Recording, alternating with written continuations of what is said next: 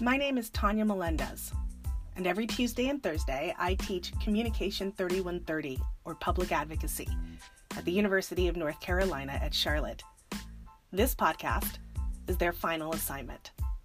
Students were asked to dig deeper into public advocacy work happening right now in Charlotte, and they came through.